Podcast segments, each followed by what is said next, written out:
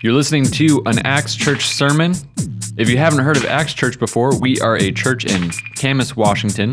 You can check us out at actscamas.org. You can see what we're about and what we're up to. We're glad you're listening today and hope you enjoy this sermon.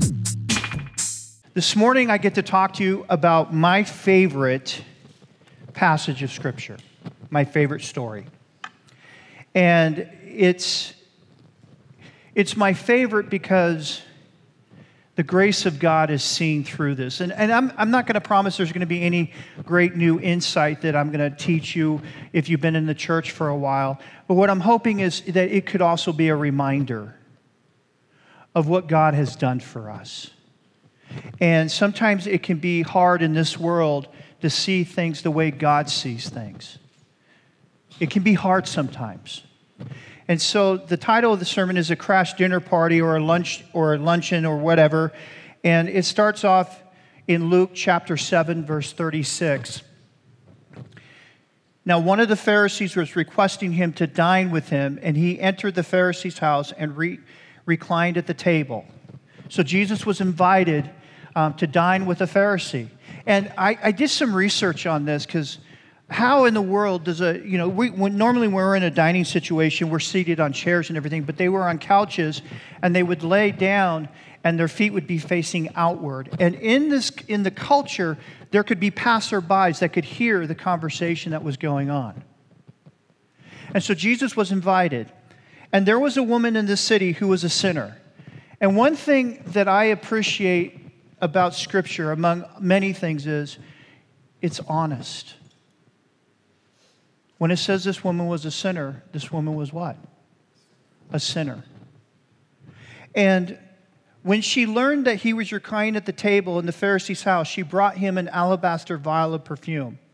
And standing behind him at his feet, weeping, she began to wet his feet with her tears and kept wiping them with her hair of her head and kissing his feet and anointing them with perfume. Now, last night, uh, well, actually, let me go back. I was at Starbucks yesterday afternoon, of course, and I was putting the finishing touches, and I said, you know, and I thought of an instance. Have you ever been in a place where you were nervous about walking into a room? Anybody ever been there? My first year of my sophomore year my first year of high school, sophomore year, my Aunt Mickey dropped me off to the counselors at 7.30 at Evergreen High School. And by the time I got out getting my new schedule, it was like 9.30, 10 o'clock. And it was halfway through, like third or fourth period, I don't remember. And I was supposed to walk into this classroom on the first day of school as a brand new student, not knowing anybody. Um, I wasn't going to do that. So I basically played hide and seek with security for an hour. And I actually hid in the bathroom. I climbed up on a stall so they couldn't see my feet dangling. I hid in the library by the bookshelves and everything. I did not want to walk into that room in the middle of a period. I was afraid. I remember that day.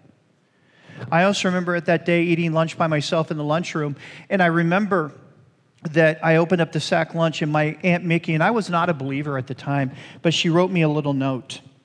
She says, Jesus loves you and he's with you on this day. And I told my Aunt Mickey the night I got saved on a Monday night, it was a Monday night football game between Denver and San Francisco, and I remember that because um, I didn't like Denver. Um, and I was a 49ers fan, but that, you got to remember that's before Seattle switched to the NFC West. So now I don't like the 49ers. No offense if there's a 49ers fan. But I remember that night, and I got saved, and I'm just, you know, ecstatic worshiping the Lord. And the first person I called was my Aunt Mickey at 2.30 in the morning because I knew she'd be up. And I called her and I said, you know, those notes you wrote me had a huge impact in my life. But on that first day of my sophomore year, those are two things that stand out. And could you imagine at a Pharisee's house, the religious leaders of the day are dining with Jesus, and you're this woman, and you're a sinner, and everybody knows it. Could you imagine the courage it took to walk into that setting full of holy people? and then do something of complete humility. Could you imagine? But she did. Excuse me. I looked up alabaster jar of perfume, and um, sorry, I got something in my throat. and for I've always, whenever I've, I've talked about this passage, I've always focused on the costliness of the perfume. But as I was doing reading, the jar itself was extremely costly. And this woman probably used this jar in her profession. She probably used this jar to cause there to be sweet smells in her profession. She was a sinner and she was of, you know, very, very little repute in the community. This alabaster jar of perfume was so expensive, it probably cost her months of wages to have. Could you imagine you have something so dear to you, and all of a sudden, it doesn't seem that dear that you're going to give it away? So she walks in and she starts wiping her feet, kissing Jesus' feet, washing it with her hair, and doing all this. Now, verse 39, Luke 7 39. Now, when the Pharisee who had lived, who had invited him, saw this, he said to himself, If this man were a prophet, you can almost hear the sneering. If this man were a prophet, he's thinking to himself, he would know who and what sort of person this woman is who is touching him, that she is a sinner. Who is a sinner? You know, our culture doesn't use that word very often anymore. You know, we downplay sin, we call them mistakes, whatever, lapse of judgment. But who is a sinner? I'd like to take us through a little bit of scripture here, and then I would like to get to something so important that, man, as a believer, it just rocks my socks. Exodus 20, 12 through 17 is part of the Ten Commandments. And it starts off with honor your father and your mother. Verse 13, you shall not murder. 14, you shall not commit adultery. You should not steal. Simon, the Pharisee, said, This woman is a sinner. But what Simon didn't see, he didn't see himself in that position. And in the Ten Commandments, how many have heard the Ten Commandments before? Okay? How many have seen the movie when Charlton Heston came down the mountain and everything like that? I, am telling you, if Moses doesn't look like that, I'm going to be disappointed. Uh, and I was reading a, a, while ago a book called True Spirituality by Dr. Francis Schaeffer, and he pointed something out about the law, the Ten Commandments, that really caused me to pause and think. And this is what he pointed out that when you break one commandment, you've broken two commandments. Let me explain. Let me show you what Jesus did with this. Do you see the one on verse 14? You shall not commit adultery. Now, the Pharisees of that time had interpreted that, you know, about having an affair with someone who's not your wife. This is what Jesus interpreted as. Matthew 5 27. You have heard it said, You shall not commit adultery. But I say to you that everyone who looks at a woman with lust for her has already committed adultery with her in his heart. It's not the act, it was another one of the commandments. And I have a diagram here to show that you have nine commandments and they surround the tenth. The tenth commandment says, Thou shalt not covet your neighbor's house, your neighbor's wife, or anything that your neighbor has. So you see, coveting is an inside thing. Look, thou shalt not steal. If I steal from somebody, what have I already done in my heart, though, first? I coveted. I wanted something that wasn't mine.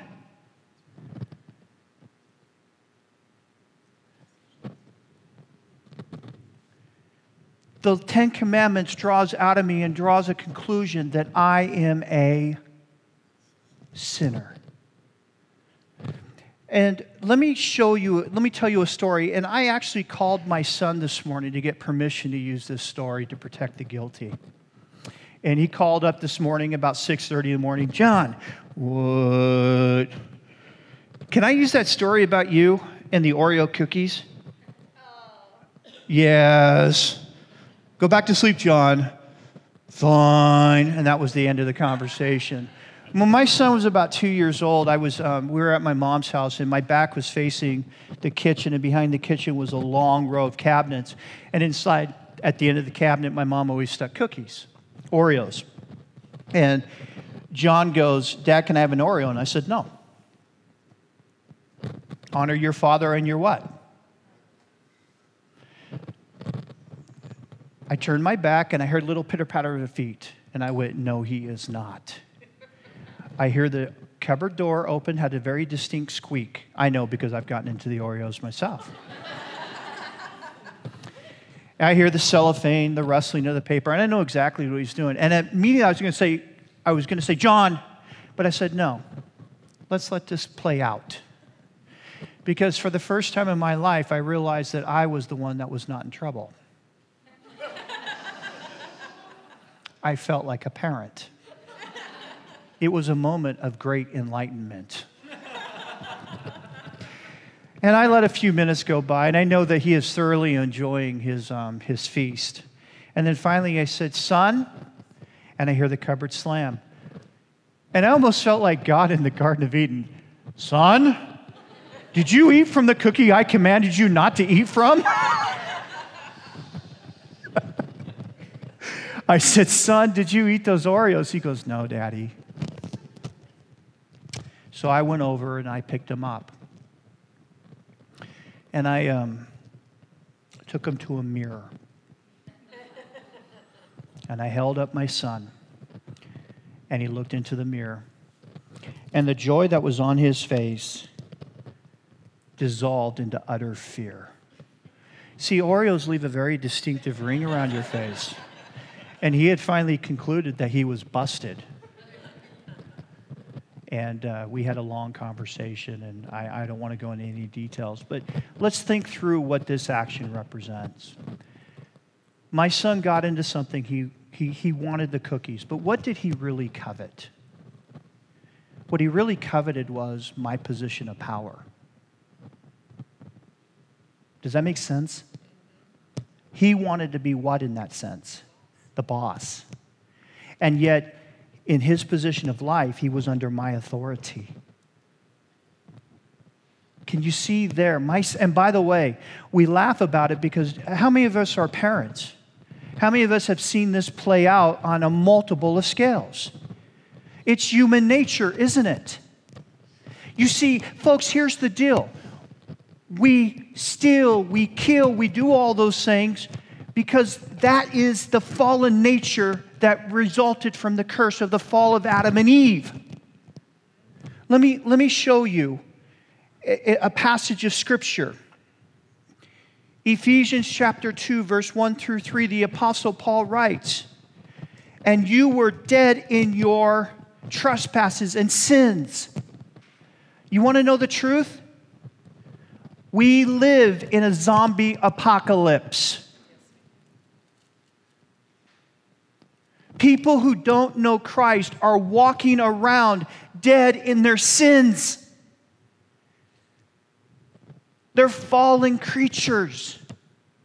Notice what the scriptures say in which you formerly walked according to the course of this world, according to the prince of the power of the air, of the spirit that is now working in the sons of disobedience among them, we too all formerly lived in the lust of our flesh, indulging the desires of our flesh, desires, coveting, and of the mind, and we're by nature children of what? Wrath, even as the rest. Now, have you ever been a part of a conversation where someone starts out with something positive to say to you and then they say, but? You ever been a part of those? Well, this flip it around. Here's the bad news, here's the good news. But God, being rich in mercy. Because of his great love, which he loved us even when we were dead in our transgressions, made us alive together with Christ. By grace you have been saved, and raised up with him, and seated us with him in the heavenly places in Christ Jesus. I want to tell you, I am very thankful for the word but there. And be excited about that. But you know what? the gospel of Jesus Christ. You, we've got to understand the gospel is more than just forgiveness of sins. God is doing something even greater in us. 2 Corinthians 5:17 Therefore if anyone is in Christ he is a new creature. The old things have passed away behold the new things have come. I am a believer in Jesus Christ given a new creature a new spirit so that I don't have to sin anymore. I am no longer a part of the zombie apocalypse. God has made me alive in Christ. And if you're in Christ, He has made you what? Alive. He is transforming us. And when this is all said and done, and we breathe for the first time sin free air, no more enemy of our soul, no more temptations from our fallen flesh, no more pressures from a fallen world, but we breathe sin free air. I'm going to tell you this right now. I am very thankful I'm at Acts Church. I'm very thankful, and I mean this from the bottom of my heart. I'm very thankful that my family and my, I myself are going through this journey with you all. I am very thankful because many of you in my lives, have said, keep pressing on, keep going towards the high calling. We're going through this life together. And there's going to come a day in which we have that great reunion in the kingdom, and we're going to look back and say, along like C.S. Lewis, those were shadowlands, and God was doing great things when everything is revealed. But I want to tell you this if you don't know Christ, if you are not trusting Him with your very life, do you want to stay trapped in sin? Or do you want freedom? Let's continue with the story. Luke 7:39 going back to where I took off. Now when the Pharisee who had invited him saw this, he said to himself, if this man were a prophet, he would know who and what sort of person this woman is, who is touching him that she is a sinner. Was she a sinner? Yes. Was Simon. Now, I want you to notice here, in the culture of this day, Simon's up here, culturally speaking, and the woman is where? She's down here. Do you know in that day? Does anybody know anybody who has the gift of hospitality?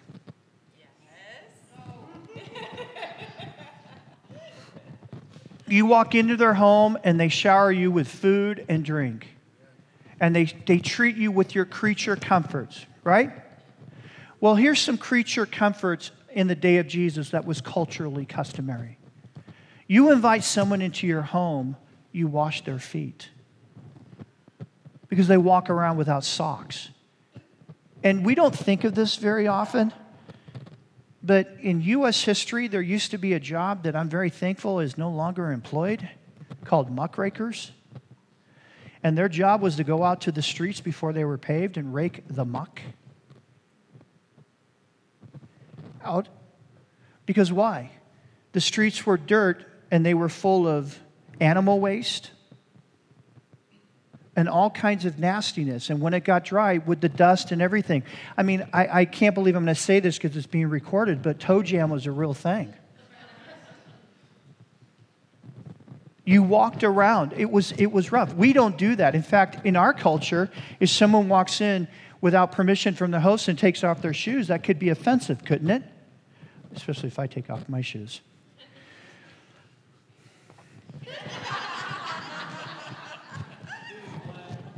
I heard that. and um, I knew I'd get an amen out of her. All right. So, you also were anointed with oil. You were kissed as a greeting. Simon invited Jesus into his home, and Simon did none of that. And here's the thing as I was reading through the different commentaries. See, that was culturally customary. Who else saw that Simon did not do that? All the other guests. And who is Jesus? The Son of God, who was eating at this dinner, and Simon provided none of that. And in barges in this woman with courage. And can we honestly say a little bit of desperation? And what does she do? She provides all of the cultural things that Simon did not. And Simon's sitting there looking at it saying, Well, this woman's a sinner. I am not that. And it continues. And Jesus answered him, Simon, I have something to say to you. And Simon goes and he replies, Say it, teacher. A moneylender had two debtors.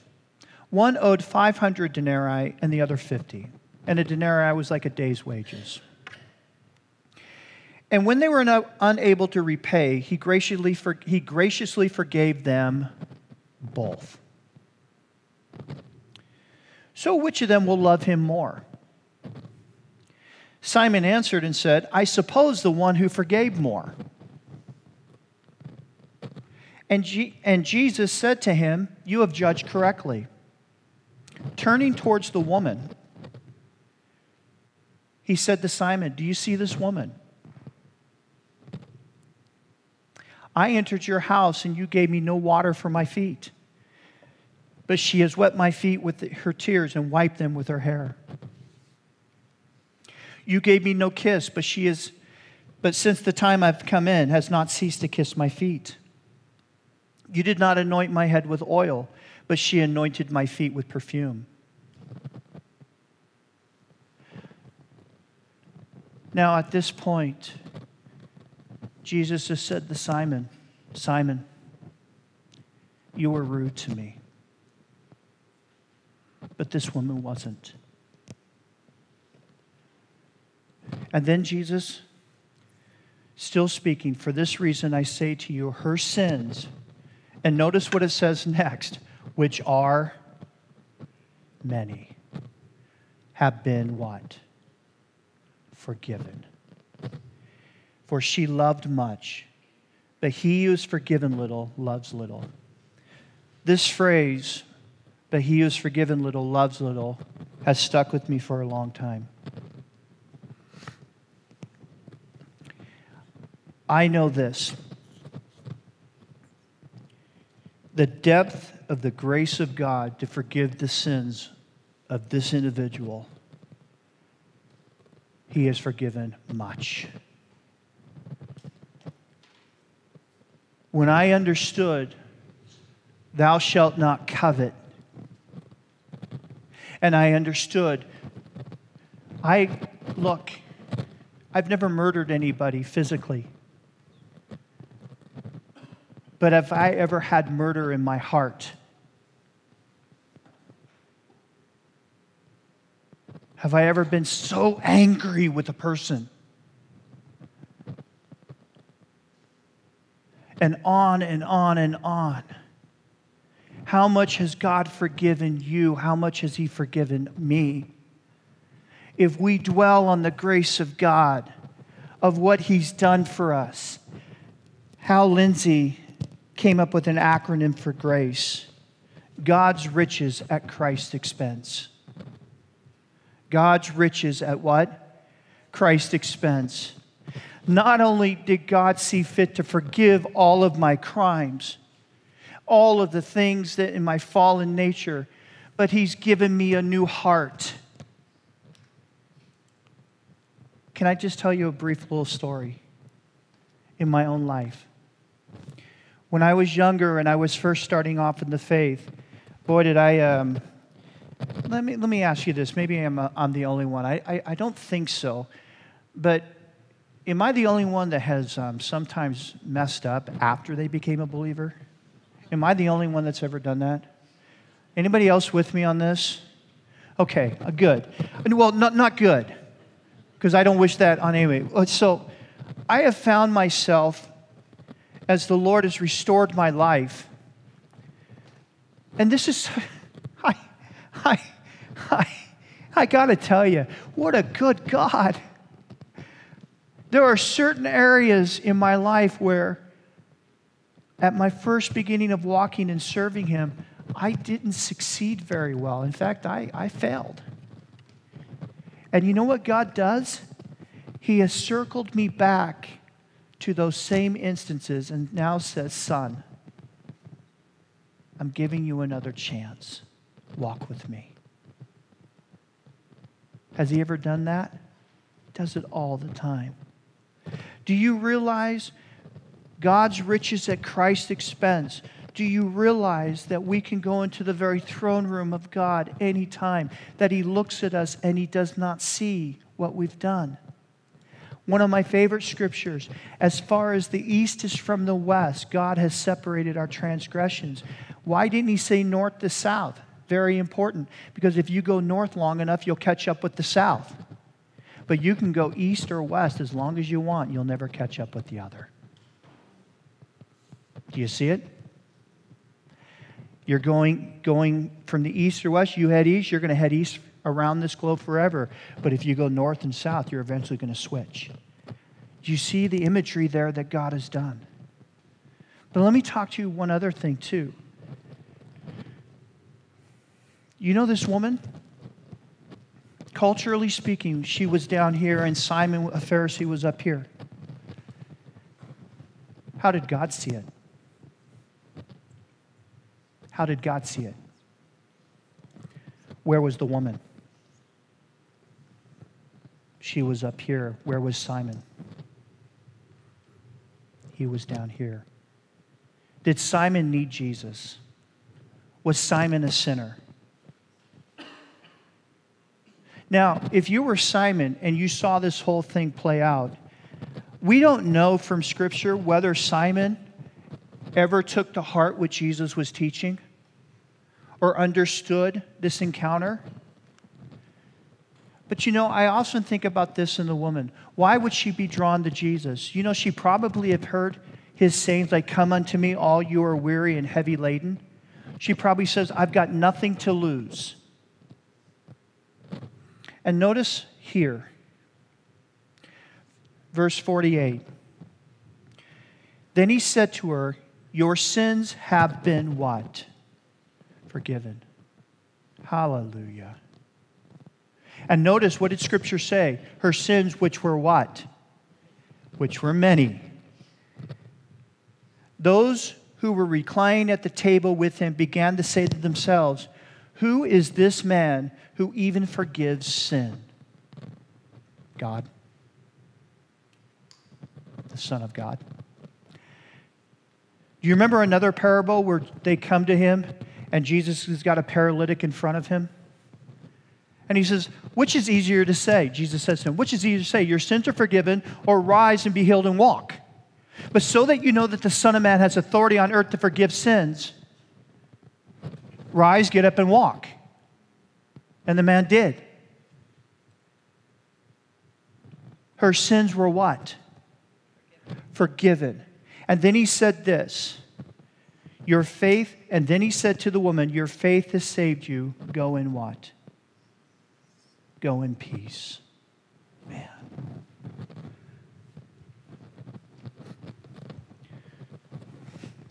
Could you imagine what went through that woman on that day? She wakes up, she hears Jesus is going to be at this house. She's in desperation in her soul. She's in fear. She's going to walk into the one place that, she, that she's going to be looked at with looks of disgust. She knows what she's done. She probably has a self esteem. Yeah, you probably can't measure it or measure it by negative numbers. And she looks around and she says, What, what do I have to give to him? And she looks at her most, probably her most prized possession. And by the way, that prized possession was an instrument by which she made her livelihood. So she's not only taking she's not only taking a prized possession, but she's probably taking the instrument of which she makes her living that she needs. And she says, I'll do this. And what will I do? I'm going to go in. I'm going to go in and I'm going to go to his feet and I'm going to just throw myself at the mercy of this prophet. For I know who I am. And she goes in there through all the sneering looks. And she goes down and she does that. And she just lays everything out, completely sold out to this prophet, this Jesus of Nazareth. She holds nothing back. Fear can't keep her back. Desperation can't. De- she just nothing. I'm going to give it all to him. Because in the end, I need a Savior. And then she goes through that. She hears the exchange of Jesus with Simon. Simon, I have something to say to you 50 denarii, 500 denarii. She hears all the discussion. And she's just there, pleading her case. And then Jesus turns to her and he speaks to her. And listen, this is so important. This is a woman. Women weren't held to the same equality of men. Does that make sense? Christianity has lifted all people up. And she looks at the woman and he says, Woman, your sins, and they're many, are forgiven you. Your faith has saved you. Go in peace. And when she went to bed that night, her whole world had been turned upside down because she met the Master. Folks, when you speak to people that don't know Christ, do they need to know the desperation that they're in? Do they need to know that they need a Savior? Why would we want to stay in our fallen natures when perfect peace and pardon is available to us?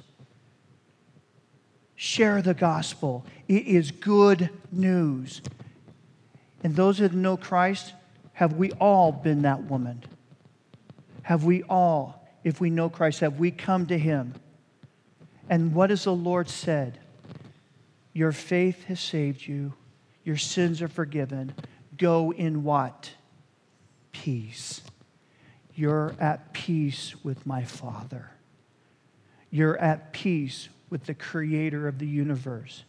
And then go and love one another as you have been loved. And share the good news. I look forward to one day meeting that woman. And I'm going to tell her thank you. Thank you for having the courage because your story has ministered to me many, many times. And I'm going to tell you this as a believer, is it possible to get entangled in sin again? Is it possible? If you're entangled in sin right now,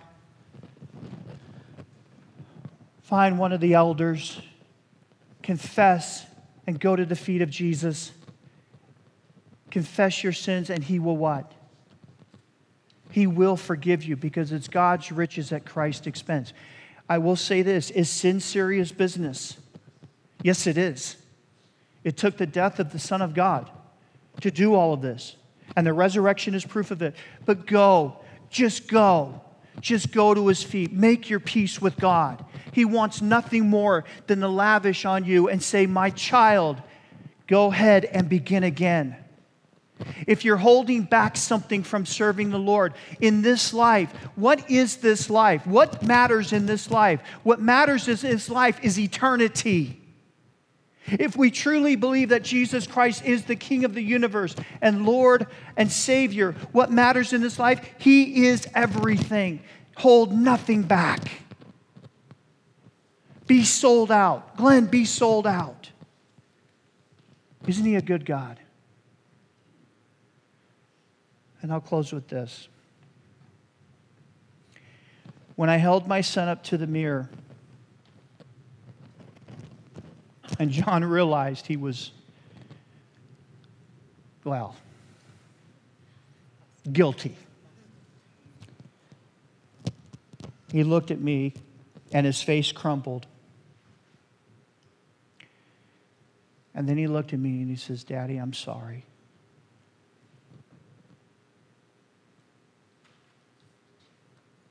And we had a father son moment. How much does God love us? Let's pray.